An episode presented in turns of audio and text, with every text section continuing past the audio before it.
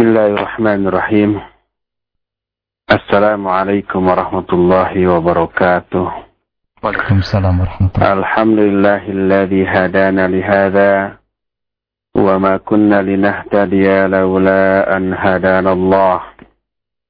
وأشهد أن لا إله إلا الله وحده لا شريك له إقرارا به وتوحيدا. وأشهد أن محمدا عبده ورسوله. صلى الله عليه وعلى آله وأصحابه وسلم تسليما مزيدا وبعد.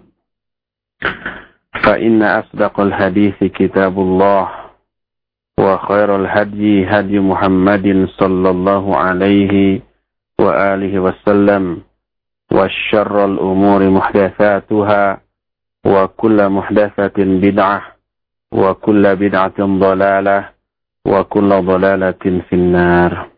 Ikhwati fillah azakumullah. Juga para pendengar radio Roja di mana saja Anda berada. Alhamdulillah kita berjumpa kembali sore hari ini untuk melanjutkan kajian kitab Al-Usul Salasah yang pada hari Jumat yang lalu pembahasan kita sudah sampai pada pembahasan rukun iman yang kelima iman kepada hari akhir dan pembahasan kita tentang iman kepada hari akhir sudah sampai kepada tiga poin. Pertama beriman kepada tanda-tanda kiamat. Yang kedua beriman kepada adanya kematian. Dan yang ketiga beriman kepada adanya alam kubur yang mencakup tiga hal yaitu fitnah kubur, nikmat kubur dan azab kubur. Semua poin tadi sudah kita terangkan dengan dalil-dalilnya pada pertemuan-pertemuan yang lalu. Kita teruskan dengan pembahasan poin yang keempat yang termasuk bagian dari iman kita kepada hari akhir yaitu al-imanu bisur wan min fihi. Iman kepada adanya tiupan sangkakala yang pasti terjadi. Adanya sangkakala beserta tiupan terhadapnya adalah sesuatu yang dijelaskan oleh Allah dalam Al-Quran dan diterangkan juga oleh Rasul SAW dalam beberapa hadisnya yang sahih. Oleh karena itu, wajib kita meyakini tentang adanya asur atau sangkakala atau tiupan terhadap sangkakala tersebut. Allah berfirman dalam surah Az-Zumar ayat 68 وَيَوْمَ يُنْفَخُ فِي السُّورِ فَفَزِعَ مَنْ فِي fis وَمَنْ فِي الْأَرْضِ إِلَّا مَنْ شَاءَ اللَّهِ syaa Allah دَخِرِينَ Kata Allah pada hari ketika ditiup sangkakala maka terkejutlah semua yang ada di langit dan semua yang ada di bumi kecuali beberapa makhluk yang dikehendaki oleh Allah. Dan semua makhluk nanti akan mendatangi Allah dalam keadaan tertunduk. Di dalam itu surah An-Naml ayat 87. Dalam Az-Zumar ayat 68 Allah berfirman, "Wa nufikha fis-sur, fasu'iqa man fis samawati wa man fil ard, illa man syaa Allah. Thumma nufikha fihi ukhra, fa idza hum qiyamun yanzurun."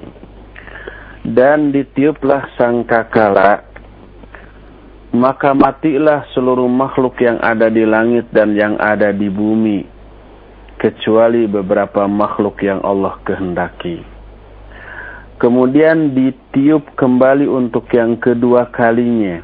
Maka tiba-tiba mereka berdiri bangkit sambil menunggu hisab. Itu dua di antara sekian banyak ayat yang menjelaskan tentang adanya sangkakala beserta tiupan terhadap sangkakala tersebut. Dalam salah satu hadis yang sahih diriwayatkan oleh Imam Ahmad diterima dari Abdullah bin Amr bin As radhiyallahu anhuma. Kata Abdullah bin Amr bin As, "Ja'a Arabiyyun ila Nabi sallallahu alaihi wa alihi wasallam. Faqala masur faqal qarnun yunfakhu fihi." Ada seorang Arab Badui datang kepada Nabi alaihi salatu wassalam. Lalu si Arab Badui ini bertanya kepada Rasul sallallahu alaihi wasallam, "Apakah sangkakala itu?" Beliau menjawab, "Qarnun yunfakhu fihi." Sangkakala adalah qarnun, tanduk yang ditiup. Yang niupnya adalah malaikat Israfil alaihi salatu wassalam. Sebagaimana yang dijelaskan dalam beberapa hadis yang sahih tentang masalah ini. Oleh karena itulah, maka wajib kita meyakininya karena hal tersebut dijelaskan dalam Al-Quran dan Al-Hadis. Apa yang dijelaskan dalam Quran dan hadis adalah sesuatu yang tidak boleh tidak harus menjadi bagian dari keyakinan kita. Bahkan dalam hadis yang sahih sebagaimana kesahihannya bisa kita lihat dalam kitab Takhrij Mishkatul Masabih juga sahih Al-Jami'us Saghir bahwa sahibu sur qad iltaqamahu wa aswa sam'ahu wa hana jabhatahu yantadiru mata yu'mar. Bahwa malaikat Israfil yang ditugaskan untuk meniup itu sejak diciptakan itu sudah mengulum. Mengulum artinya sudah memasukkan sangkakala tersebut ke dalam mulutnya kemudian dia memasang telinganya mengerutkan dahinya menunggu kapan dia diperintahkan oleh Allah Subhanahu wa taala untuk meniupnya. Faqalu bertanyalah para sahabat, "Ya Rasulullah, wa ma ta'muruna?" Wahai Rasulullah, lalu apa yang engkau perintah kepada kami? Kata beliau, "Qulu hasbunallah wa ni'mal wakil." Katakan oleh kalian, Hasbunallah wa ni'mal wakil. Cukuplah bagi kami Allah dan dialah sebaik-baik pelindung. Itulah keterangan baik ayat ataupun hadis yang menjelaskan adanya sur atau sangkakala yang berupa tanduk yang kelak akan ditiup oleh malaikat Israfil dan tiupan yang pertama menghancurkan seluruh alam jagat raya ini sedangkan tiupan yang kedua membangkitkan makhluk-makhluk hidup yang dulu pernah ada lalu hancur atau mati lalu dibangkitkan lagi pada tiupan yang kedua. Tiupan pertama menghancurkan dan membinasakan seluruh makhluk kecuali ada beberapa makhluk yang dikecualikan seperti yang dijelaskan dalam Az-Zumar ayat 68 tadi serta surah An-Naml ayat 87 tadi. Timbul pertanyaan siapa orang-orang yang dimaksud? Siapakah makhluk-makhluk yang tadi disebutkan tidak akan terkejut dan juga tidak akan binasa? Maka muncul penjelasan dari para ulama sebagai penafsiran dari ayat ini. seperti sebagian mereka menyatakan bahwa yang dimaksud dengan makhluk yang tidak akan terkejut atau tidak akan mati dengan tiupan sangkakala tadi adalah al-hurul ain yaitu bidadari-bidadari surga malaikat ridwan dan malaikat zabaniyah. Tapi berkata Syekhul Islam Ibn Taimiyah rahimahullahu taala dalam kitab Majmul Fatawa juz keempat halaman 261 kata beliau wala yumkinul jazmu bi kulli mastasnahu Allah fa tidak mungkin kita menentukan atau memastikan segala hal yang dikecualikan oleh Allah tanpa keterangan karena Allah memutlakkan penjelasan ini di dalam kitabnya. Memutlakkan artinya menjelaskan ini secara umum. Tanpa pengecualian atau tanpa merinci siapa saja yang dikecualikan. Hal yang tidak dirinci oleh Allah ataupun oleh Rasulnya tentang siapa saja yang dikecualikan, sudah biarkanlah dalam keadaan demikian. Oleh karena itu, kalau ditanya, makhluk siapa saja yang dikecualikan untuk tidak hancur, tidak binasa dengan tiupan sangkakala tadi, maka sekalipun ada beberapa penafsiran, tetapi kata Syekhul Islam Ibn Taimiyah, yang lebih selamat adalah kita tawakuf terhadap masalah itu. Imam Ahmad menyatakan annahu huwa i'tiqadu salafis salih bahwa tawakufnya kita merupakan iktikad generasi as-salafus soleh yang menyatakan bahwa siapa yang dikecualikan dan tidak dirinci siapa saja mereka oleh Allah ataupun oleh Rasul sallallahu alaihi wasallam maka biarkanlah tetap dalam keumumannya. Inilah poin yang keempat yang wajib kita yakini sebagai bagian dari iman kita kepada hari akhir yaitu meyakini adanya sur atau bahasa kitanya sangkakala yang berupa tanduk yang nanti akan ditiup dua kali oleh malaikat Israfil alaihi salatu wassalam. Inilah poin yang keempat. Yang kelima, sebagai bagian dari iman kepada hari akhir adalah beriman kepada adanya al-ba'ats wan nusyur. Al-ba'ats itu artinya kebangkitan. Dengan makna dihidupkannya kembali seluruh makhluk yang dulu pernah hidup di dunia lalu mati. Baik itu dari kalangan manusia, dari kalangan jin, termasuk dari kalangan hewan atau binatang-binatang. Mereka nanti akan dibangkitkan kembali. Bedanya kalau manusia dan jin nanti dihisab, diperhitungkan kembali amal-amalnya. Lalu ditentukan ke surga kah atau ke neraka.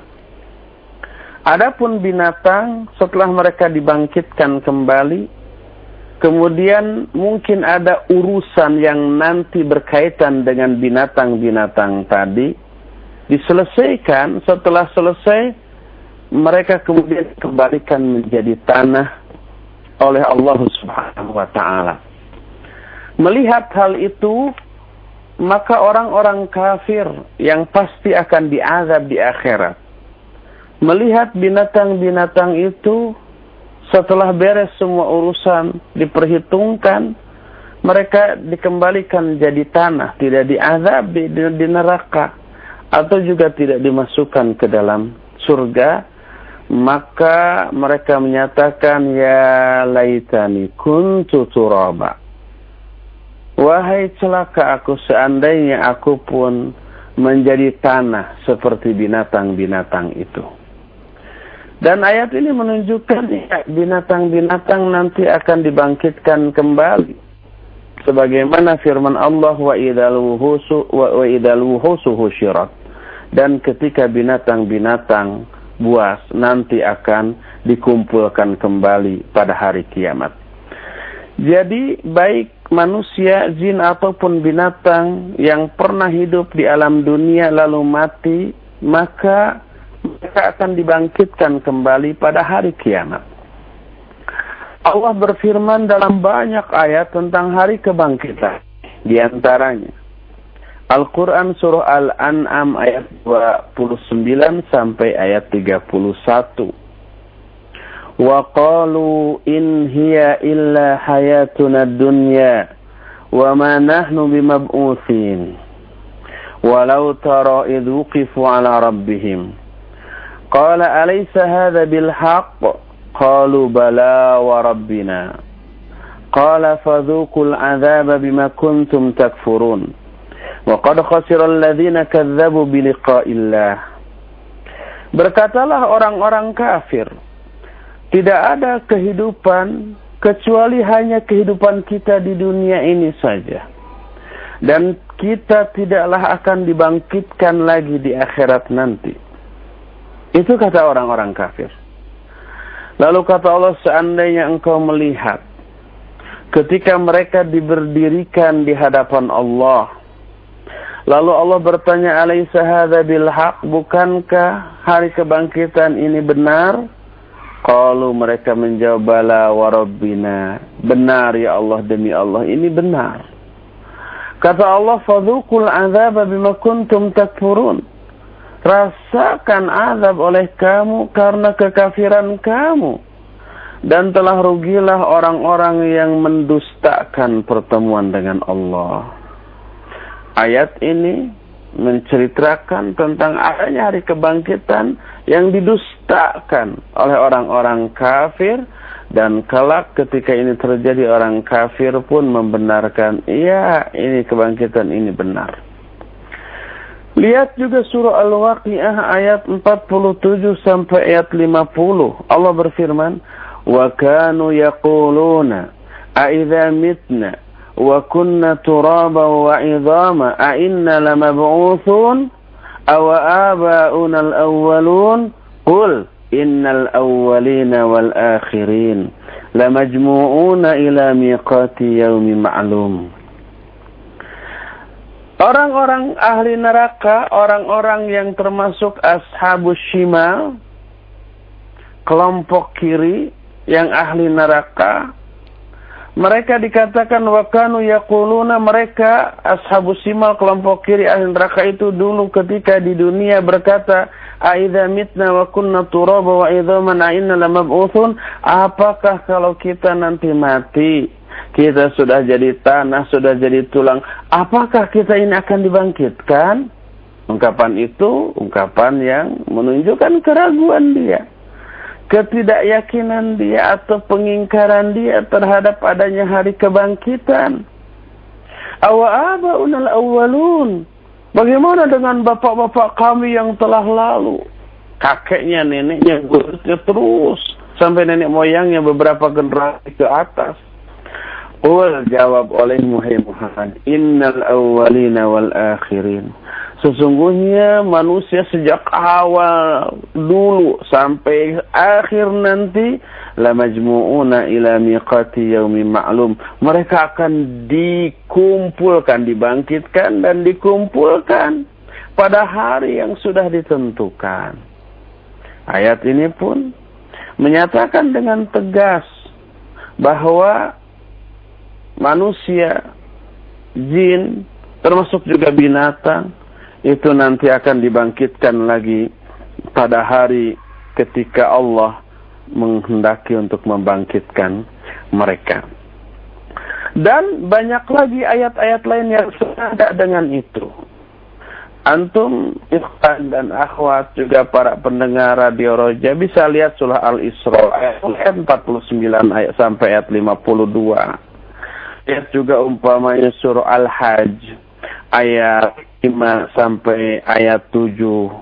Lihat juga surah Al-Mu'minun ayat 115 yang menyatakan afahasibtum annama khalaqnakum abasa wa annakum ilaina la turja'un apakah kalian mengira bahwa kami menciptakan kalian ini sekedar iseng dan sesungguhnya kalian tidak akan dibangkitkan kepada kami? Apakah kalian menyangka begitu?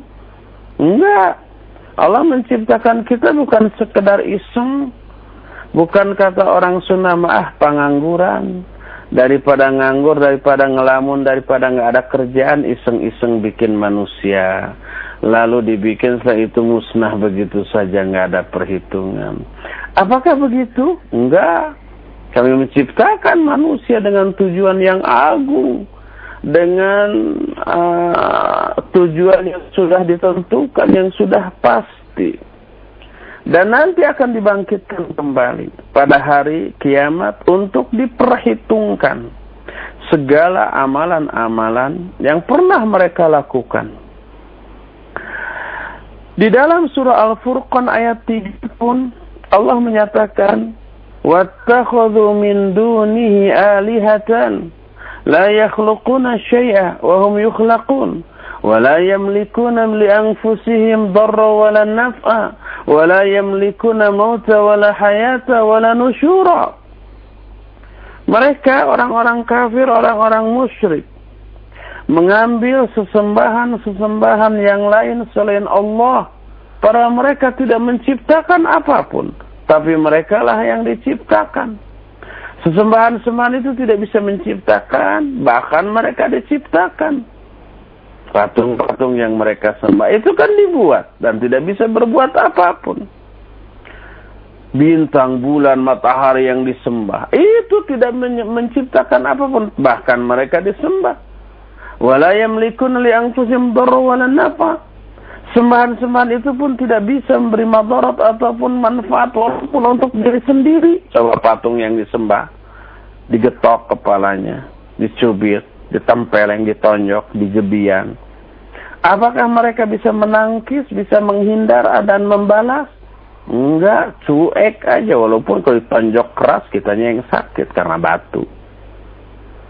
Tapi itu menunjukkan mereka nggak bisa apa-apa wala yamlikuna mauta wala hayata wala nusyura. Mereka pun tidak berkuasa untuk mematikan, menghidupkan, membangkitkan, enggak. Oleh karena itulah, maka Allah lah yang akan membangkitkan mereka. Oleh karena itu Allah pula lah satu-satunya yang harus disembah. Dalam banyak ayat Allah subhanahu wa ta'ala memberikan gambaran agar manusia bisa memahami dengan otaknya bagaimana cara Allah membangkitkan kembali manusia-manusia yang sempat hidup kemudian mati lalu dibangkitkan kembali. Allah Subhanahu wa taala memberikan perumpamaan dengan apa yang terlihat, teralami, tersaksikan oleh manusia tentang bagaimana bumi yang sudah demikian gersang, tandus, kering, lalu itu bisa berubah menjadi gembur, menjadi subur, dan bisa membangkitkan kehidupan berupa tumbuh-tumbuhan, binatang-binatang, dan seterusnya dengan cara diturunkannya hujan. Allah berfirman dalam Al-Hajj ayat umpamanya 5 sampai 7 yang tadi dikemukakan. Allah menyatakan wa taral arda hamidatan. Fa idza anzalna 'alayha al-ma'a ihtazzat wa rabbat wa anbatat min kulli zawjin bahij. Dzalika bi anna Allah huwal haqq wa annahu yuhyil maut wa annahu ala kulli syai'in qadir Kata Allah, engkau lihat bumi yang kering, yang tandus, yang gersang. Maka apabila kami turunkan air, maka gemburlah, suburlah, dan menumbuhkan tumbuh-tumbuhan dengan berbagai macam jenis tumbuhan yang amat sangat indah. Hidup lagilah tanah tadi. Yang demikian itu karena Allah lah yang hak dan dialah yang menghidupkan kembali yang sudah mati wa annahu ala kulli syai'in qadir dan dia maha kuasa atas segala sesuatu wa anna as-sa'ata atiyatun la raiba fiha wa anna Allah yab'atsu man fil qubur. Dan sungguhnya hari kiamat itu pasti datang. Tidak ada keraguan sedikit pun di dalamnya. Dan sungguhnya Allah lah yang akan membangkitkan orang-orang yang ada di alam kubur. Jadi Allah subhanahu wa ta'ala memberikan gambaran bagaimana Allah membangkitkan orang yang sudah mati seperti tanah yang tandus lalu disuburkan lagi oleh Allah dengan diturunkannya hujan. Lihat juga surah Fatir ayat yang ke-9. Allah menyatakan, Wallahu alladhi arsala riyah fatuthiru sahaba fasuqnahu ila baladin mayyit فأحيينا به الأرض بعد موتها كذلك النشور Allah Allah lah yang telah mengutus angin lalu angin itu menggiring awan lalu awan itu kami giring ke sebuah negeri yang mati yang tandus yang gersang yang kering fa ahyayna bihil arda ba'da mautiha Lalu kami hidupkan kembali tanah yang gersang tadi setelah sebelumnya mati. Kadzalikan nusyur begitu pula lah hari kebangkitan. Seperti itu pula lah hari dibangkitkannya manusia. Allah sering menyatakan kadzalikal khuruj seperti dalam surat Qaf ayat yang ke-11. Kadzalikan nusyur seperti Fatir ayat yang ke-9 tadi. Kadzalika takhrujun seperti itulah kalian akan keluar. Nanti surah Az-Zukhruf ayat yang ke-11. Dalam surah Al-Baqarah ayat 73 Allah menyatakan wa kadzalika yuhyillahu al-mauta wa yuriikum ayatihi la'allakum taqilun. Demikianlah Allah menghidupkan kembali orang-orang yang sudah mati dan Allah memperlihatkan kepada kalian ayat-ayatnya, tanda-tanda kebesarannya agar kalian ini berakal. Dan Allah Subhanahu wa taala telah berkali-kali menunjukkan bagaimana caranya Allah Subhanahu wa taala membangkitkan orang yang sudah mati dagingnya sudah hilang, tulangnya juga sudah banyak yang hilang, apalagi darahnya, apalagi kulitnya dan yang lain-lain termasuk bagian-bagian yang lunaknya sudah hilang puluhan bahkan ratusan tahun. Kemudian oleh Allah dibangkitkan kembali. Itu pernah berkali-kali Allah tunjukkan di dunia. Sebagaimana contoh. Ketika Nabi Ibrahim alaihissalatu wassalam berpikir bagaimana caranya Allah menghidupkan kembali yang sudah mati. Ibrahim berkata, Rabbi, kata Ibrahim, kaifa tuhil mauta? Bagaimana engkau membangkitkan kembali yang sudah mati? Kata Allah, afalam tu'min? Apa kamu belum beriman? Kata Ibrahim, bala walakin liyatma'inna qalbi. Saya sudah iman. Tapi ini untuk lebih meyakinkan saya. Kata Allah, coba kamu tangkap beberapa ekor burung, empat ekor burung. Lalu kamu jinakan. Setelah dijinakan, menurut kepada kamu sehingga di mana saja mereka berada, kamu panggil pasti mereka akan datang. Setelah itu, kata Allah, cincanglah itu burung-burung yang sudah jinak tadi. Dilakukanlah Ibrahim alaihi salatu wassalam ditangkapnya burung beberapa ekor kemudian dijinakan di mana saja mereka berada dipanggil itu datang. Setelah itu dicincang. Kata orang Sunda mah disik-sik dikunyit-kunyit dicacat diwalang-walang. Kemudian potongan-potongan dagingnya tulangnya bulunya disebar di beberapa buah gunung yang berbeda-beda setelah itu kata Allah panggil lagi. Begitu dipanggil burung yang sudah dicincang tadi berdatangan kembali persis seperti sedia kala. Tidak ada umpamanya satu ekor burung pun yang kurang bulunya satu nggak ada, nggak.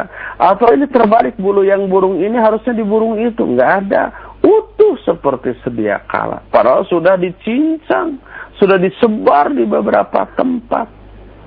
Begitulah Allah menghidupkan kembali yang sudah mati. Atau umpamanya ketika ada orang yang datang kepada sebuah tempat yang amat sangat gersang. Dia kemudian bertanya bagaimana caranya Allah menghidupkan kembali yang sudah mati. Kemudian Allah mematikan dia selama seratus tahun. Dia saat itu dengan membawa perbekalannya. Perbekalan disimpan di atas kudanya. Kudanya juga mati, dianya juga mati. Yang dimaksud dimatikan di sini adalah ditidurkan selama seratus tahun. Lalu setelah itu dibangunkan kembali. Lalu ditanyakan labisa, berapa lama kamu tidur? Dia menjawab, labistu yauman au ba'da yaum. Saya tidur sehari atau setengah hari. Kata Allah, bal labitha mi'ata sana. Kamu sudah tidur itu seratus tahun. Undur ila to'amik lam sana. Lihat sekarang kepada makananmu. Nggak ada yang berubah. Terus wandur ila himari.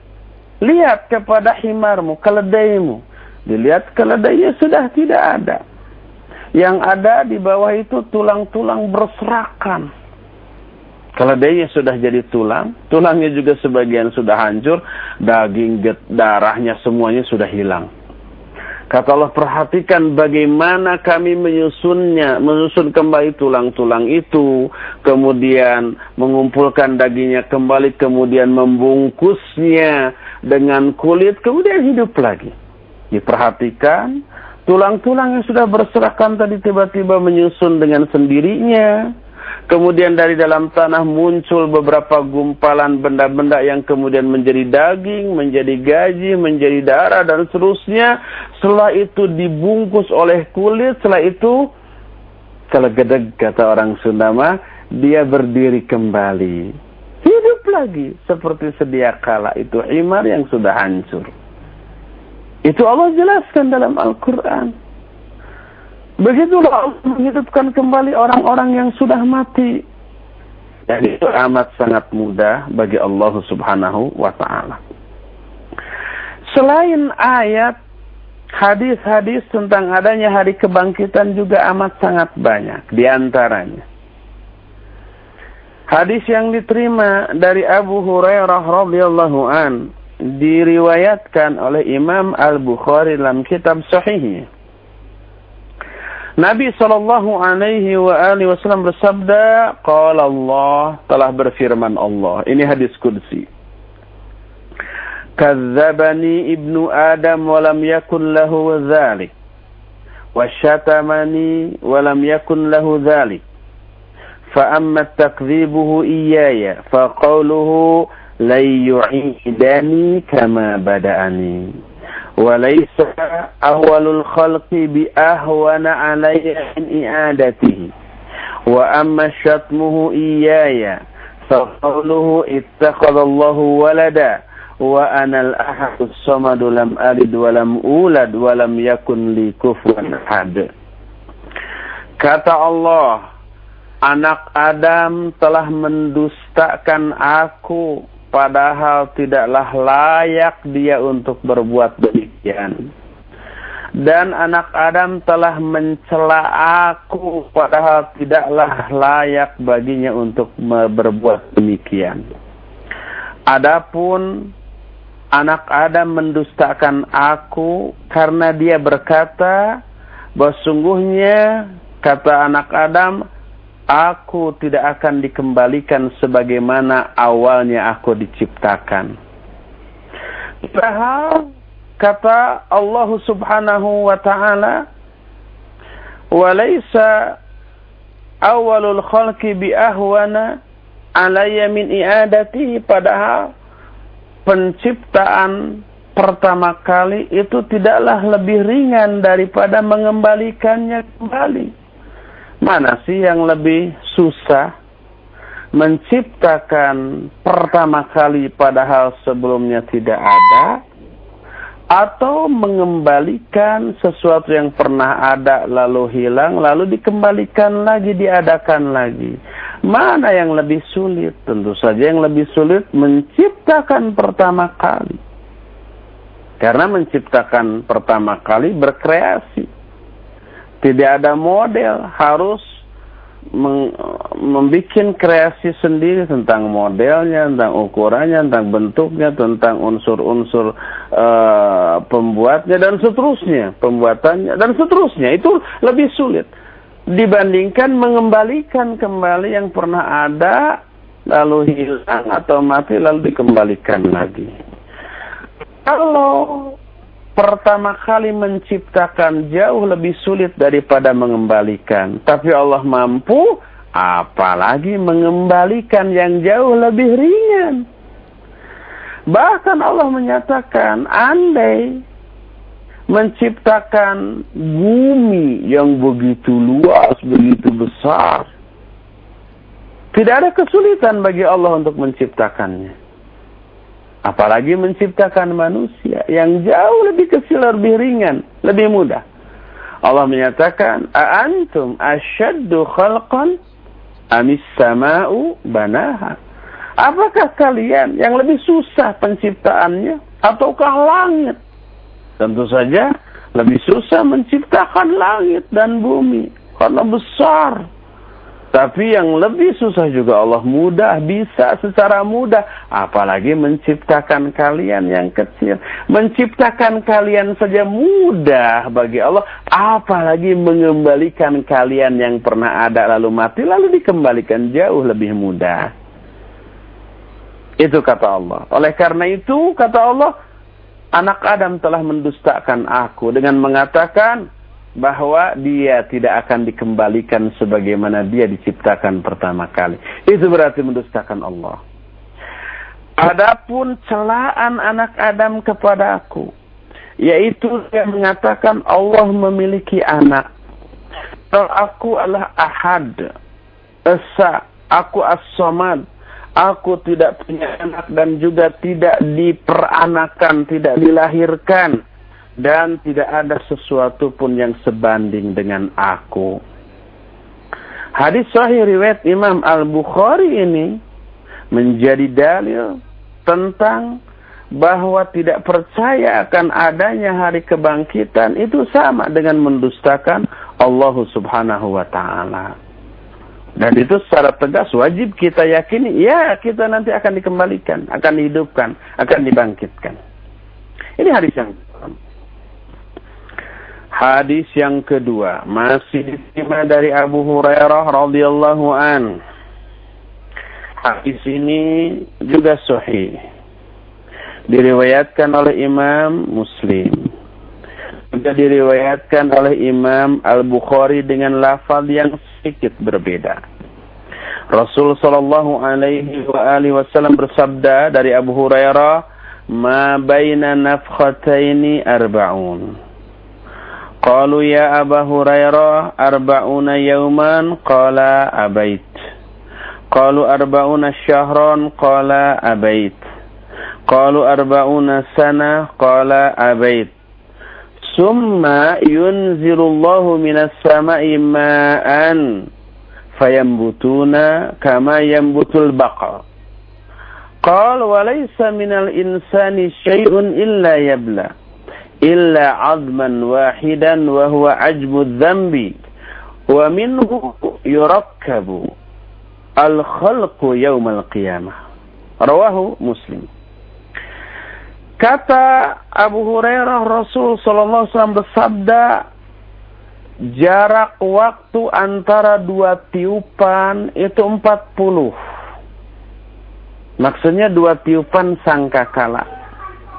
Tadi disebutkan Sangkakala itu ditiup dua kali oleh malaikat Israfil alaihi salatu wassalam. Yang pertama menghancurkan, yang kedua membangkitkan. Ada dua. Kata Rasul sallallahu alaihi wasallam, jarak waktu antara kedua tiupan itu 40. Bertanyalah orang-orang kepada Abu Hurairah yang meriwayatkan hadis ini. Wahai Abu Hurairah, apakah yang dimaksud 40 di sana 40 hari? Arba'una yauman. Abu Hurairah menyatakan abait. Abait maknanya aku enggan. Tidak mau jawab. Disebutkan di dalam kitab Mishkatul Masabi ay imtana'tu anil jawab li'anni la adri ma huwa shawab. Artinya aku tidak mau menjawab karena aku pun tidak tahu mana yang benar 40 yang dimaksud itu 40 apa. Lalu bertanya lagi, arba'una syahron, apakah 40 bulan? Abaid, aku nggak mau jawab. Arba'una sana, apakah 40 tahun? Abaid, aku juga nggak mau jawab. Pokoknya 40 deh, gitu. Lihat ya. Bagaimana para sahabat tawakuf kepada semua keterangan dari Rasulullah SAW. Kata Rasulullah SAW antara dua tiupan 40. Sudah, para sahabat tidak yang bertanya. Mereka tawakuf. Ini menyangkut hal yang lain. Lalu setelah itu Allah menurunkan air dari langit. Kemudian tumbuhlah seluruh makhluk itu sebagaimana tumbuhnya sayur mayur yang terkena siraman air hujan. Tidak ada satu bagian pun dari tubuh manusia kecuali seluruh tubuhnya hancur ketika di dunia dulu. Setelah mati, dikubur, seluruh tubuhnya hancur, termasuk tulang belulangnya, kecuali satu tulang yang tidak hancur, yaitu yang disebut dengan ajbud dambi. Ajbud dambi Allah al-azmu baina ini fi asfalis sulbi. Ajbu dambi adalah tulang yang ada di antara tengah-tengah kedua pantat manusia dan merupakan tulang sulbi manusia yang paling bawah. Tulang ekor manusia yang paling bawah. Nah itu yang disebut dengan ajbud dambi. Itu yang tidak hancur wa minhu yuraqabul khalqu yaumal qiyamah. Dari itulah maka seluruh makhluk nanti akan tumbuh akan tersusun kembali pada hari kiamat. Setelah terkena tetesan air yang Allah jatuhkan kepada tulang-tulang seluruh makhluk tadi. Ini hadis kedua dari Abu Hurairah yang sahih diriwayatkan Imam Muslim. Dalam kitab Sahih Bukhari juga ada tapi dalam Sahih Bukhari tanpa kalimat thumma yunzilullahu minas sama'i ma'an. Tanpa kalimat kemudian Allah menurunkan air dari langit. Hadis ini sahih yang menunjukkan akan ada hari kebangkitan. Oleh karena itulah maka karena adanya hari kebangkitan dijelaskan oleh Allah dalam Al-Qur'an, dalam hadis-hadis yang sahih, ditegaskan, ditetapkan oleh para sahabat, para ulama, maka wajib bagi kita meyakininya dan meyakininya termasuk bagian dari iman kita kepada hari akhir. Tidak sempurna alias tidak benar, tidak lurus iman kita kepada hari akhir tanpa mengimani adanya hari kebangkitan. Ikhwati fillah azakumullah, segamblang itu dan sejelas itu Al-Quran dan hadis menjelaskan tentang adanya hari kebangkitan. Tapi banyak di kalangan manusia yang mengingkari hal ini. Mengingkari adanya hari kebangkitan. Ada beberapa kelompok, terutama dari kalangan filosof, ada kelompok yang disebut dengan Ad-Dahriyah. Ad-Dahriyah itu kelompok yang meyakini bahwa yang menghancurkan kita itu hanyalah waktu. Bukan Allah subhanahu wa ta'ala. Allah jelaskan dalam surah Az-Zukhruf ayat 87. Kata Allah, "Wala in sa'atahum man khalaqahum la yaqulunna Allah." Kalau kalian bertanya, kalau engkau hai Muhammad bertanya kepada mereka, kepada orang-orang musyrik bangsa Arab, siapakah yang menciptakan kalian? Mereka pasti akan menjawab Allah. Mereka meyakini keberadaan mereka diciptakan oleh Allah. Tapi ketika mereka berbicara siapa yang menghancurkan atau mematikan, mereka bilang waktu, bukan Allah. Sebagaimana dalam Az-Zukhruf ayat 35 dikatakan in hiya illa mautatanal ula wa ma nahnu bimansyir bimansarin dan kata mereka tidak ada kematian bagi kita kecuali kematian yang pertama dan kita tidak akan dibangkitkan dalam surah Al-Jasiyah ayat 24 dikatakan wa qalu ma hiya illa hayatuna dunya namutu wa nahya wa ma yuhlikuna illa dahar. Mereka berkata, tidak ada kehidupan bagi kami kecuali kehidupan di dunia ini. Kami mati dan kami hidup di dalamnya dan tidak ada yang membinasakan kami kecuali hanya waktu. Tidak ada yang membinasakan kami kecuali waktu. Oleh karena itulah, maka Sekalipun mereka itu meyakini bahwa mereka itu diciptakan oleh Allah Subhanahu wa taala akan tetapi mereka bilang yang mematikan dan membinasakan kita bukanlah Allah yang menciptakan tapi waktulah yang membinasakan kita. Allah hanya menciptakan awal saja. Adapun akhirnya itu bukan dihancurkan oleh Allah, tapi oleh waktu. Kalau umpama mereka mau main logika-logikaan bisa kita susul. Lalu yang menciptakan waktu siapa ya? Dan yang menciptakan seluruh perubahan dan proses seiring berjalannya waktu itu siapa? Tentu saja Allah subhanahu wa ta'ala. Kalangan Jahmiyah serta orang-orang yang sefaham dengan mereka ada juga yang mengingkari adanya hari kebangkitan. Karena apa? Karena adanya hari kebangkitan itu tidak sejalan dengan logika. Kita sudah hancur. Alam jagat raya juga hancur, dibangkitkan di mana dan bagaimana? Ada lagi yang meyakini ya dibangkitkan, tapi yang dibangkitkan hanya ruh saja tidak dengan jasad karena jasadnya sudah hancur. Seluruhnya bertolak belakang dengan penjelasan ayat hadis sahih dan prinsip keadilan.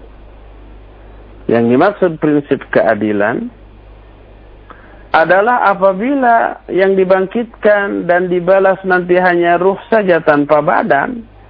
Umpah orang mukmin masuk surga hanya ruh saja tanpa badan Orang kafir ke neraka hanya ruh saja tanpa badan yang disiksa itu. Itu tidak adil. Kenapa? Karena yang berbuat ketika di dunia adalah ruh dan badan. Masa yang dibalas cuma ruhnya saja, badannya nggak dibalas. Itu pertama. Yang kedua, apa ruh punya rasa? Padahal badan saja apabila urat-urat syarafnya, titik-titik syarafnya sudah rusak, maka mereka tidak akan merasakan apa-apa lagi. Umpamanya urat syarafnya dinonaktifkan aja dengan cara disuntik baal umpamanya ya. Dibius lokal. Itu nggak terasa sakit apa-apa lagi karena syaraf-syarafnya sudah dinonaktifkan, dinonfungsikan. Apalagi kalau umpamanya badannya sama sekali tidak ada. Oleh karena itulah, maka nanti akan ada keterangan bahwa ruh dan jasad nanti di akhirat itu bertengkar saling menyalahkan. Kata si ruh, kamu yang salah karena kamu yang berbuat. Kata si jasad, kamu yang salah kama karena saya berbuat atas suruhan kamu digerakkan oleh kamu. Pokoknya berantem, saling menyalahkan. Allah mengutus malaikat melerai. Kata malaikat, Bagaimana pendapat kamu tentang dua orang nih, ada si lumpuh dan si buta. Si lumpuh bisa melihat tapi dia tidak bisa bergerak. Si buta bisa bergerak tapi dia tidak bisa melihat. Si lumpuh melihat ada buah di kebun orang. Kita ambil yuk. Tapi aku nggak bisa meraihnya. Kata si buta, aku bisa tapi aku tidak bisa melihatnya. Akhirnya si lumpuh memberi instruksi, si buta yang berbuat. Kata si lumpuh maju sekian langkah. Dia maju, bergeser ke kiri sekian langkah, dia bergeser, maju lagi dikit, ayo julurkan tanganmu. Akhirnya dengan instruksi si lumpuh, si buta ini bisa berhasil memetik buah itu dibagi dua. Kata malaikat, siapa yang salah? Siapa yang harus bertanggung jawab atas perbuatan itu? Si lumpuh atau si buta? Kata ruh dan jasad serentak dua-duanya menjawab, dua-duanya berdosa, dua-duanya harus bertanggung jawab. Kata malaikat, demikian juga kalian berdua. Oleh karena itulah, maka hari kebangkitan akan terjadi, teralami oleh ruh dan jasad. Jasad sudah hancur mudah bagi Allah Subhanahu wa taala mengembalikan seperti sedia kala. Jasad ini yang berbuat di dunia, jasad ini juga yang harus bertanggung jawab di alam kubur sampai ke akhirat. Bukan jasad yang baru, bukan hanya ruhnya saja, tapi juga dengan jasad dan ruh yang kita pakai selama hidup di alam dunia ini. Termasuk ada salah seorang tokoh yang dianggap sebagai tokoh muslim yang besar. Padahal hakikatnya dia ini seseorang yang zindik. Namanya Ibnu Sina. Dia ini nama aslinya adalah Al-Hasan bin Abdullah Abu Ali bin Sina. Jadi nama dia Hasan, bapaknya Abdullah, kakeknya eh, Sina. Dan dia disebut dengan sebutan Ibnu Sina. Dia seorang tokoh filsafat. Agamanya ngakunya muslim. Tapi dalam kitab-kitabnya, seperti kitab Al-Isyarat, dia mengungkap pemikiran filsafat Arseto yang kemudian dimasukkan ke dalam pemahaman agama ini.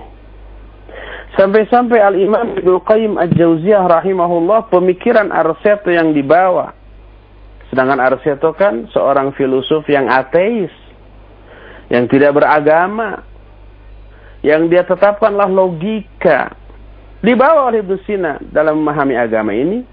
Sehingga kata Al-Imam Ibnu Qayyim Al-Jauziyah rahimahullah, pemikiran Ibnu Sina sampai pada pengingkaran terhadap adanya hari kebangkitan, tidak meyakini adanya ilmu Allah Subhanahu wa taala beserta kekuasaannya terhadap makhluk dan alam ini serta ingkar juga kepada kebangkitan dari alam kubur. Yang sejalan juga dengan Ibnu Sina adalah Al-Farabi, Abi Nasr Turki, seorang filosof juga. Yang Al-Farabi ini agak sedikit mending karena dia hanya menyatakan hari kebangkitan itu hanya ruh saja tanpa jasad.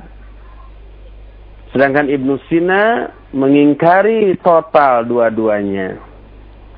Oleh karena itulah maka Al-Ghazali di dalam kitab Tahafutul Falasifah ketika membantah pemikiran Ibnu Sina bahwa Ibnu Sina itu menyimpang dalam 20 bab.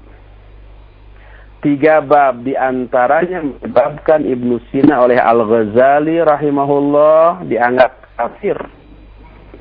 Dan 17 bab yang lainnya dianggap sebagai sebuah kebidahan di bidang akidah. Adapun tiga poin yang menyebabkan Al-Ghazali secara terpaksa mengkafirkan Ibnu Sina. Pertama adalah bahwa alam ini kodim.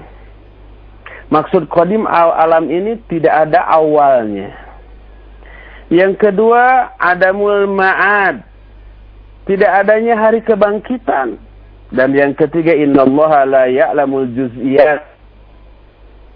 Bahwa Allah itu tidak mengetahui hal yang juz'i, hal-hal yang rinci. Allah hanya tahu yang global. Yang rinci Allah nggak tahu. Tiga poin ini menyebabkan Al-Ghazali secara tegas Ibnu Sina kafir, keluar Islam. Adapun 17 yang lainnya itu menyebabkan Ibnu Sina terjerumus dalam kebidahan. Oleh karena itulah maka di dalam kitab Al-Munkid min Al Al-Ghazali menyatakan dengan terpaksa mengkafirkan Ibnu Sina. Akan tapi sayang, kaum muslimin tidak mengetahui dan tidak sadar akan hal itu. Sehingga banyak yang menganggap Ibnu Sina sebagai bapak kedokteran muslim.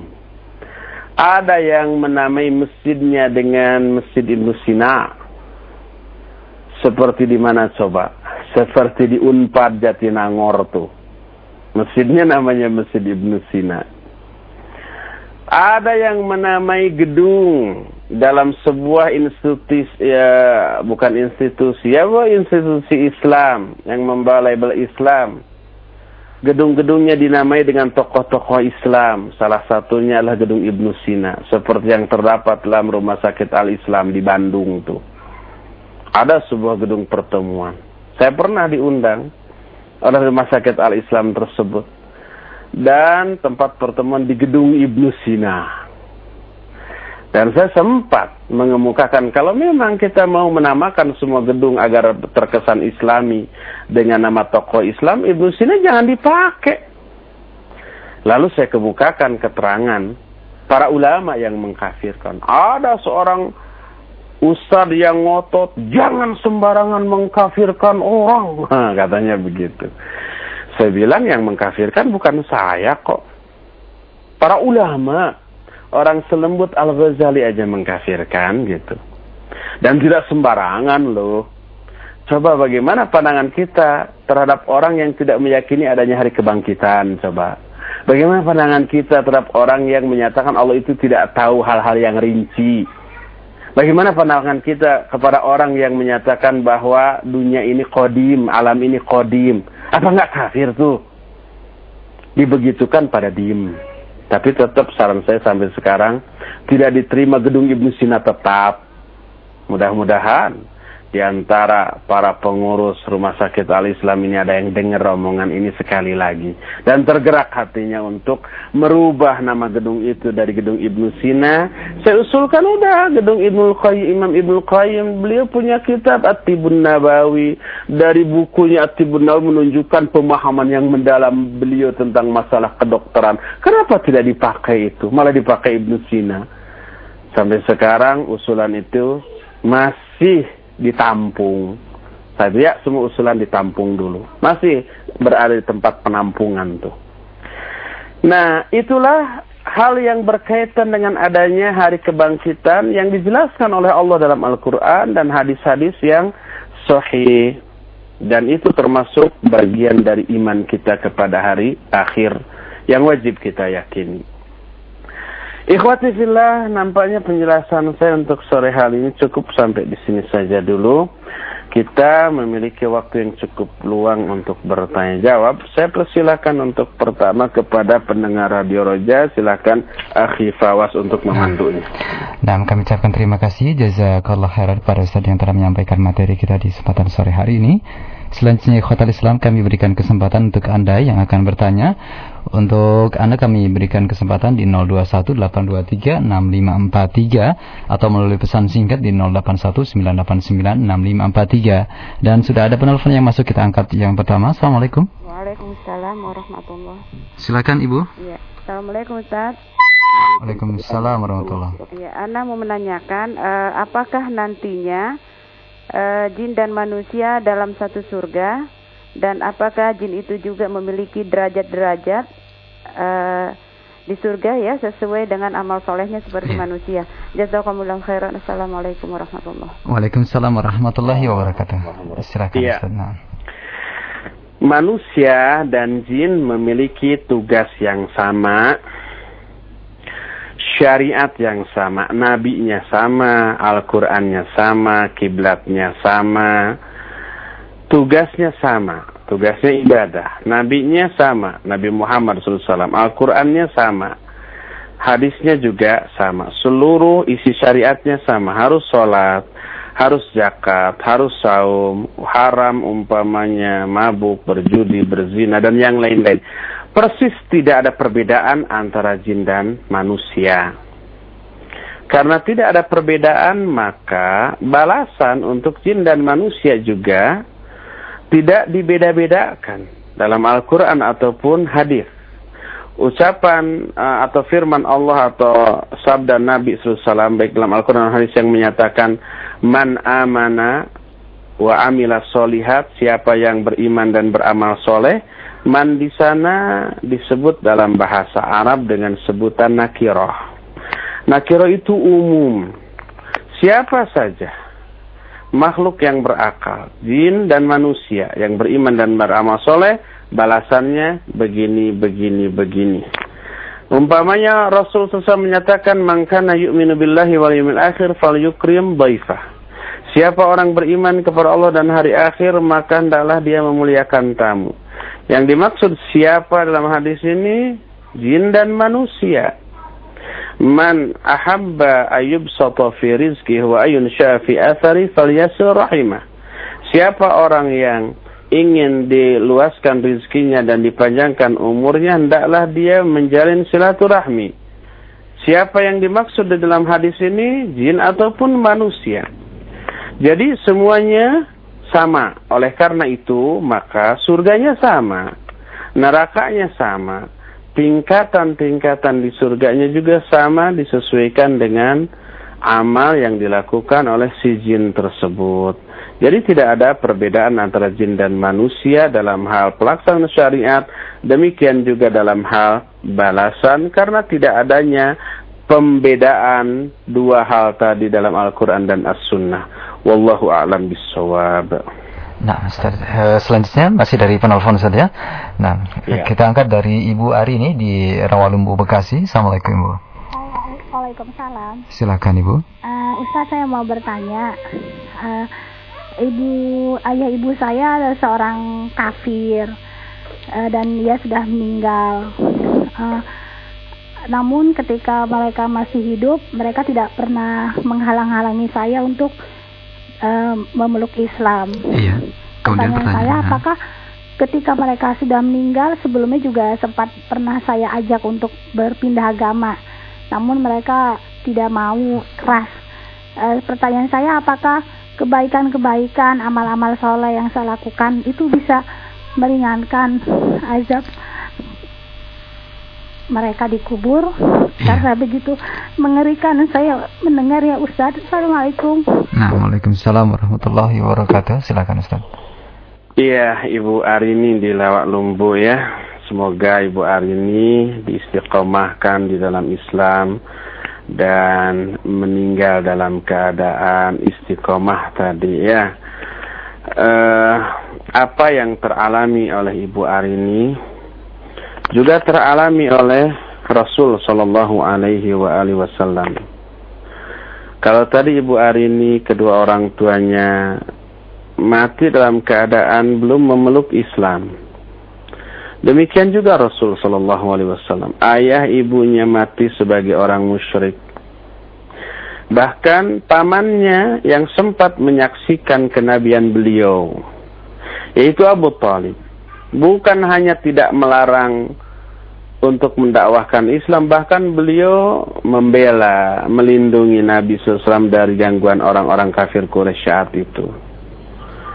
Tapi qadarullah wa masya'afal. Abu Talib meninggal juga dalam keadaan musyrik. Bukan sebagai seorang muslim. Sekalipun besar jasanya.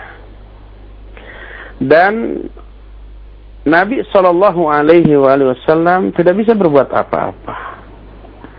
Sampai Allah menyatakan innaka la tahdi man ahbabta walakin Allah yahdi man yasha.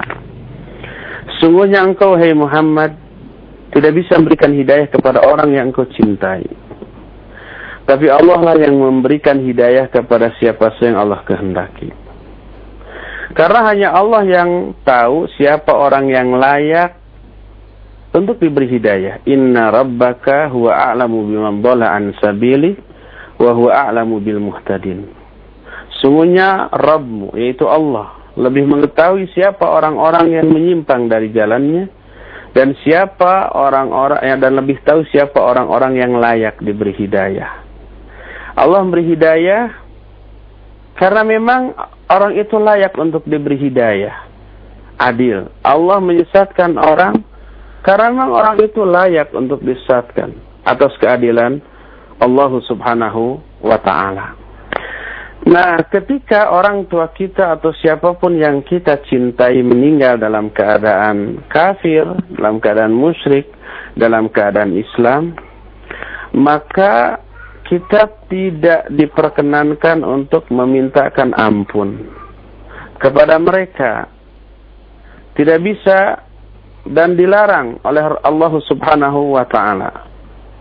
Sehingga Allah menyatakan maka nalin nabi tidaklah layak bagi nabi walladzina amanu ma'ah dan orang-orang beriman yang besertanya untuk memintakan ampun kepada orang-orang musyrik walau kanu aba'ahum sekalipun mereka yang musyrik itu bapak-bapak mereka sendiri, anak-anaknya sendiri dan seterusnya. Itu nabi dilarang apalagi kita.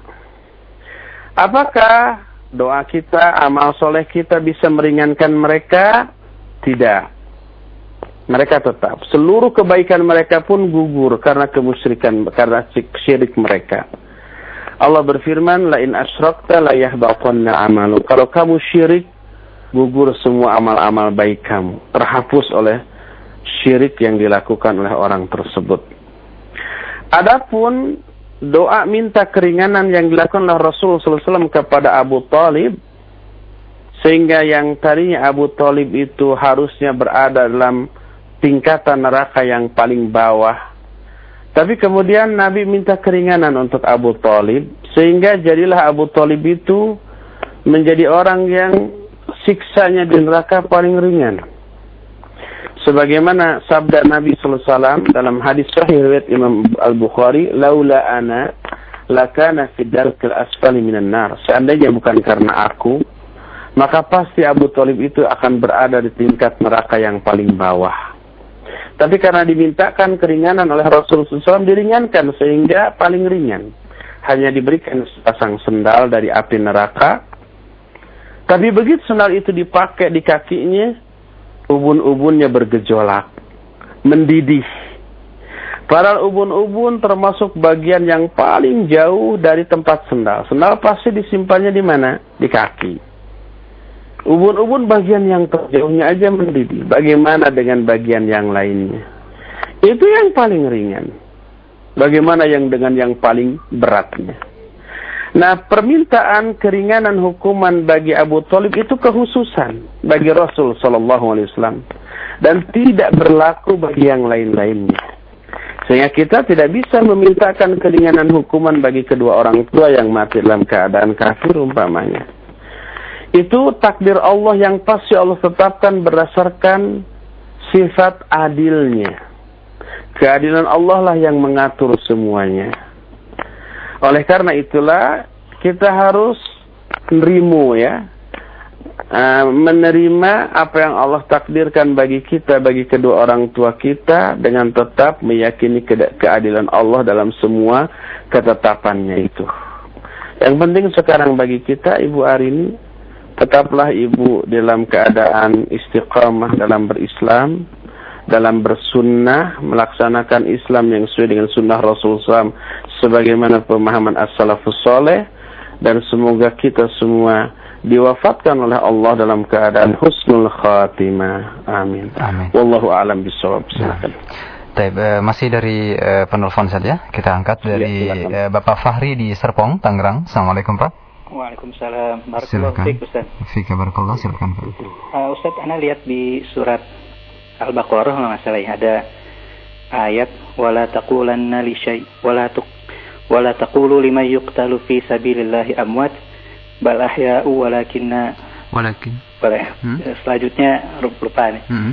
Itu mengenai orang yang mati syahid Ustaz. Berdasarkan ayat itu apakah orang yang mati syahid itu udah mem, apa, memasuki surga dan merasakan kenikmatannya hmm. gitu ya. Apakah ada dalil yang lain gitu Ustaz? Itu aja ya, Ustaz. Nah, ya, Assalamualaikum. Waalaikumsalam warahmatullahi wabarakatuh. Iya, di dalam Al-Quran tentang yang mati syahid. Dalam Al-Baqarah ya ayat ada dalam uh, ayat yang ke-100 54 wala taqulu lima yuqtalu fi sabilillahi amwat bal ahya'un walakin la tash'urun. Janganlah kamu katakan bahwa orang-orang yang terbunuh di jalan Allah itu mati. Bahkan mereka hidup. Akan tetapi kalian tidak menyadarinya. Dalam surah Ali Imran disebutkan bahwa uh, bal ahya inda rabbihim yurzakun. Mereka itu hidup di sisi Allah dalam keadaan tetap diberi rizki. Pertanyaan Bapak Fakhri tadi, apakah uh, orang yang mati syahid itu sudah masuk surga? Apakah belum? Gitu ya.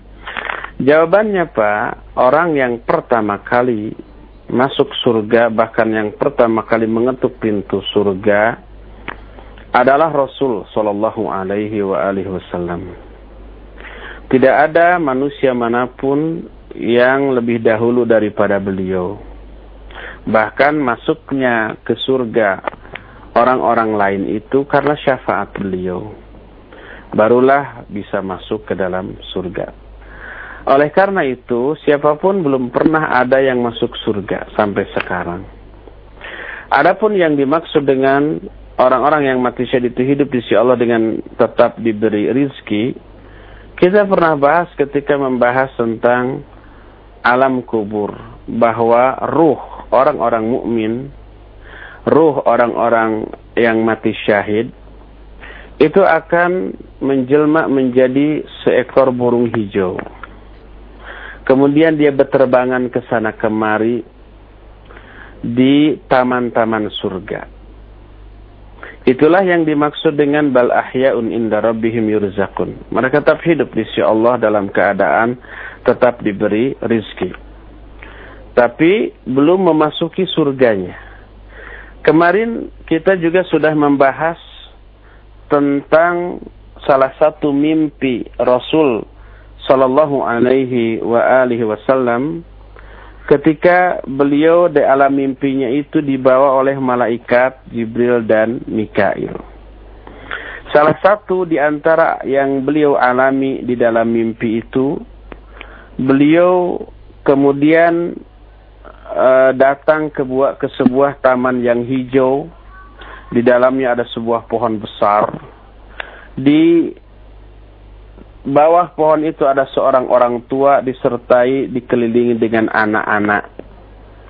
Kemudian ada lagi sebuah negeri yang dimasuki yang lebih bagus daripada tadi. Di sana ada orang tua, pemuda, wanita, dan anak-anak. Kemudian ditanyakan kepada Jibril dan Mikail yang membawa di alam mimpinya itu. Lalu dijawab oleh Jibril bahwa orang tua yang ada di sekitar pohon itu adalah Ibrahim alaihissalam. Anak-anak yang ada di sekitarnya adalah anak-anak kaum muslimin yang meninggal waktu anak-anak. Kemudian negeri yang lebih indah tadi yang dimasuki oleh Rasul SAW, di sana ada uh, orang tua, pemuda dan wanita juga ada. Itu adalah negeri umumnya kaum mukminin. Adapun Nabi Shallallahu Alaihi Wasallam satu berada di tempat yang jauh lebih indah lagi daripada dua tempat sebelumnya. Kata Jibril, "Wa amma hadhihi dar fadarus syuhada." Adapun negeri ini nih yang sedang kita tempati sekarang yang jauh lebih indah daripada dua tempat sebelumnya adalah negerinya para syuhada. Itu di alam kubur. Apa yang dialami oleh mimpi Rasulullah SAW tersebut adalah di alam kubur.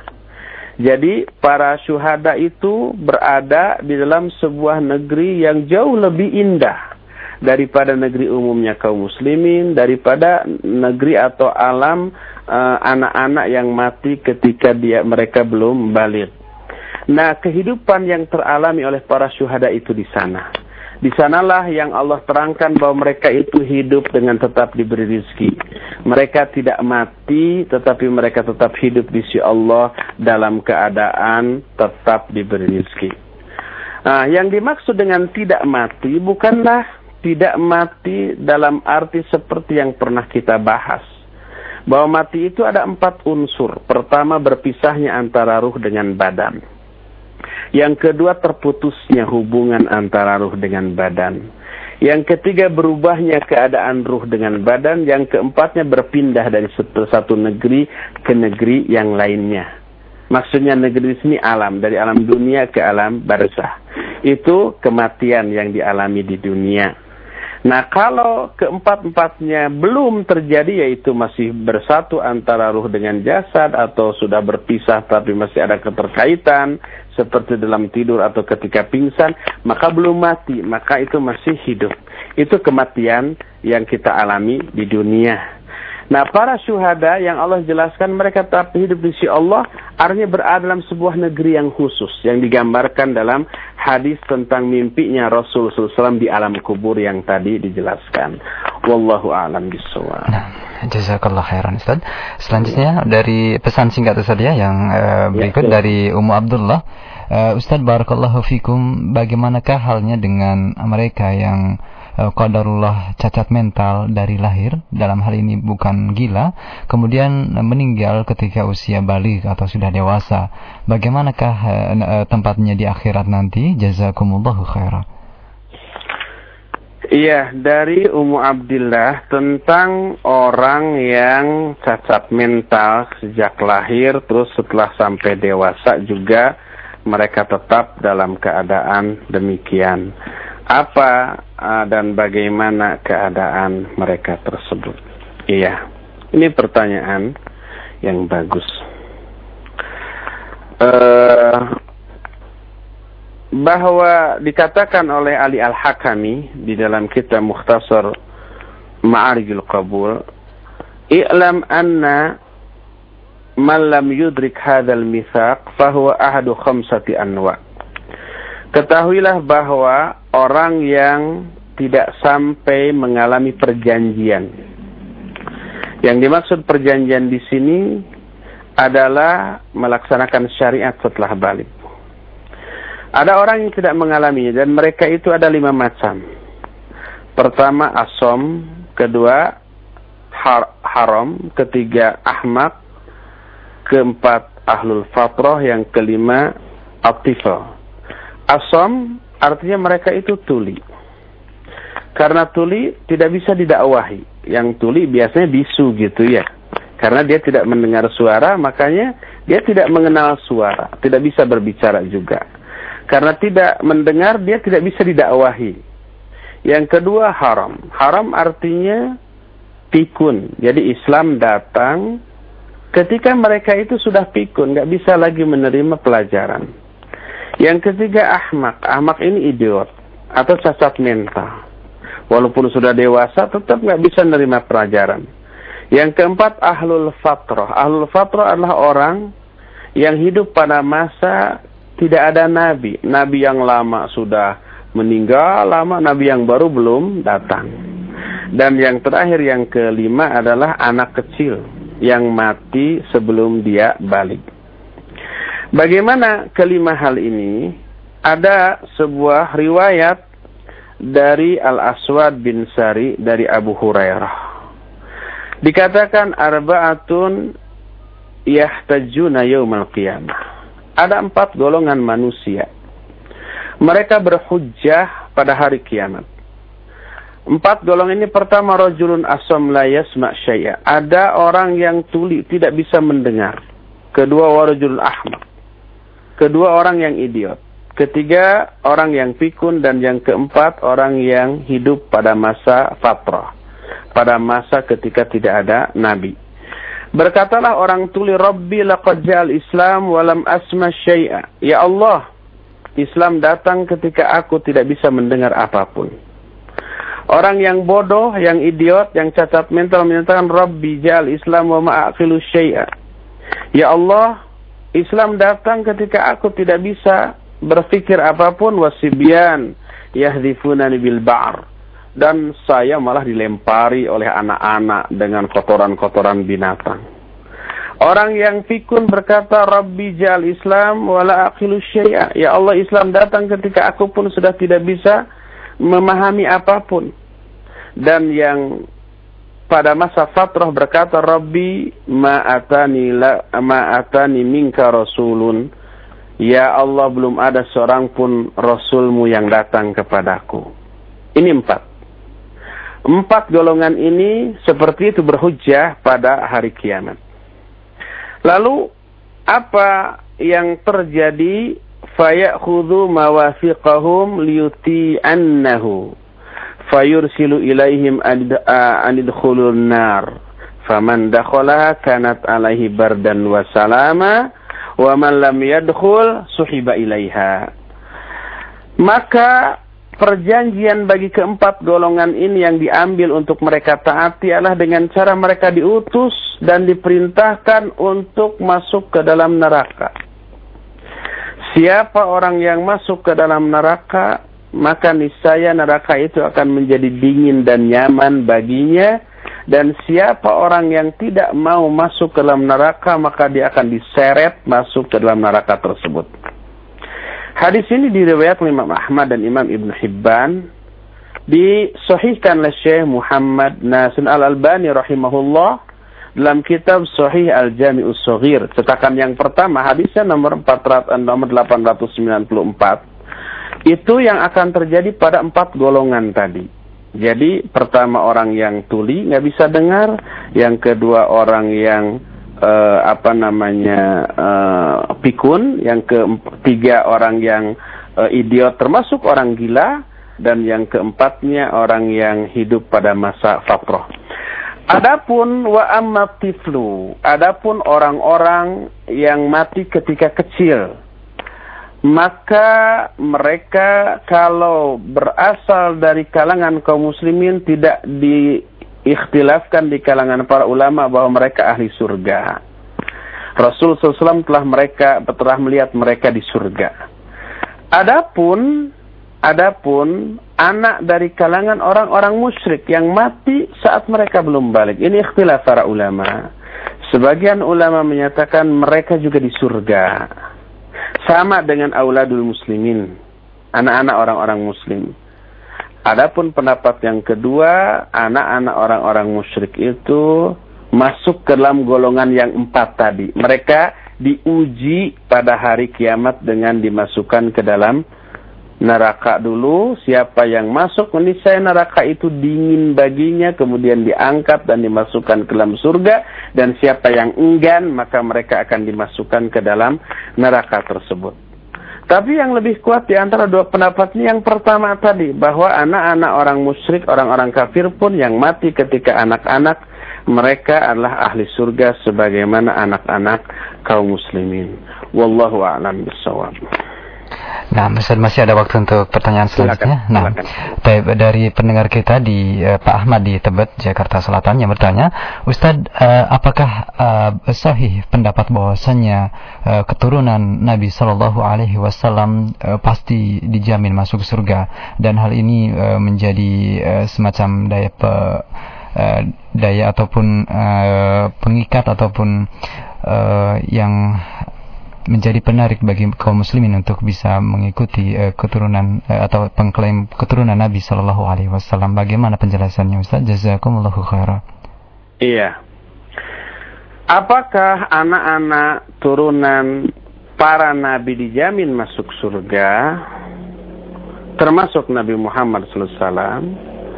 Pernyataan Al-Quran tidak. Bahkan kebanyakan dari turunan para nabi itu kebanyakan dari mereka itu fasik. Coba lihat umpamanya surah Al-Hadid. Allah menyatakan dalam surah Al-Hadid itu hampir-hampir ayat yang terakhir ya. Allah menyatakan laqad arsalna Nuhan wa Ibrahim wa ja'alna fi dzurriyyatihim wa ja'alna uh, apa uh, fi dzurriyyatihim uh, Allah sesungguhnya kami telah utus Nuh dan Ibrahim dan kami jadikan bagi mereka turunan-turunan. Kemudian kami jadikan kami berikan kepada mereka nubuah dan hikmah. Terus kata Allah dalam ayat itu bahwa kata Allah di antara mereka feminhum di antara mereka ada yang memperoleh petunjuk wa katsirum minhum fasikun tapi kebanyakan dari mereka orang-orang fasik. Kebanyakan dari mereka orang-orang fasik. Kebanyakan dari turunan Nuh dan Ibrahim ini. Demikian juga ketika umpamanya Ibrahim berdoa di Ka'bah ketika setelah membangun Ka'bah dengan Ismail. Kemudian Ibrahim berdoa kebaikan bagi turunannya. Allah menyatakan la yanalu ahli dhalimin. Allah menyanggupi akan memberikan apa yang diminta oleh Ibrahim alaihissalatu wassalam tapi Allah menyatakan la yanalu ahli dhalimin. Tapi janjiku ini tidak akan mengenai orang-orang zalim. Maksud orang-orang zalim adalah orang-orang yang zalim di antara turunan Nabi Ibrahim alaihissalatu wassalam. Dan kita tahu bahwa salah satu di antara turunan Nabi Ibrahim itu adalah Nabi Muhammad SAW. Sehingga turunan Nabi Muhammad itu sendiri juga turunan Ibrahim alaihissalatu wassalam. Dan terkena dengan ayat tadi, La yanalu ahdi zalimin, bahwa janjiku tidak akan mengenai orang-orang yang zalim. Oleh karena itu, walaupun ada turunan Nabi Shallallahu Alaihi Wasallam, tapi umpamanya dia ahli maksiat, dia ahli bid'ah, dia ahli uh, sesat, dia banyak melakukan penyimpangan, maka tetap saja dia seperti umumnya kaum muslimin lain ya di, di, ditetapkan sebagai orang yang berdosa. Tidak mentang-mentang menjadi turunan Nabi kemudian juga maksum seperti Nabi. Enggak. Tidak ada yang maksum selain Nabi Shallallahu Alaihi Wasallam. Putri beliau, putri Rasul SAW yaitu Fatimah tidak maksum. Cucu beliau yaitu Hasan Hussein tidak maksum. Demikian juga anak-anak turunannya. Kalau mereka itu apa namanya e, ber, e, melakukan perbuatan yang diharamkan tetap berdosa. Kalau mereka melakukan perbuatan yang diperintahkan tetap mereka berpahala. Sama dengan umumnya kaum muslimin. Semestinya orang yang meyakini dirinya turunan Rasul SAW harusnya dia yang paling melaksanakan sunnah Rasul, paling mulia akhlaknya untuk menjaga citra keluarga Rasul Sallallahu Alaihi Wasallam. Tapi sebagai seorang Muslim yang wajib kita mencintai dan menghormati ahlul bait, kita tetap mencintai mereka karena keahlul baitannya. Ya tapi tetap kita tidak boleh mengikuti penyimpangannya. Oleh karena itulah maka bila ada yang menyatakan bahwa turunan Nabi pasti masuk ke surga pasti lurus, tolong tunjukkan dalilnya.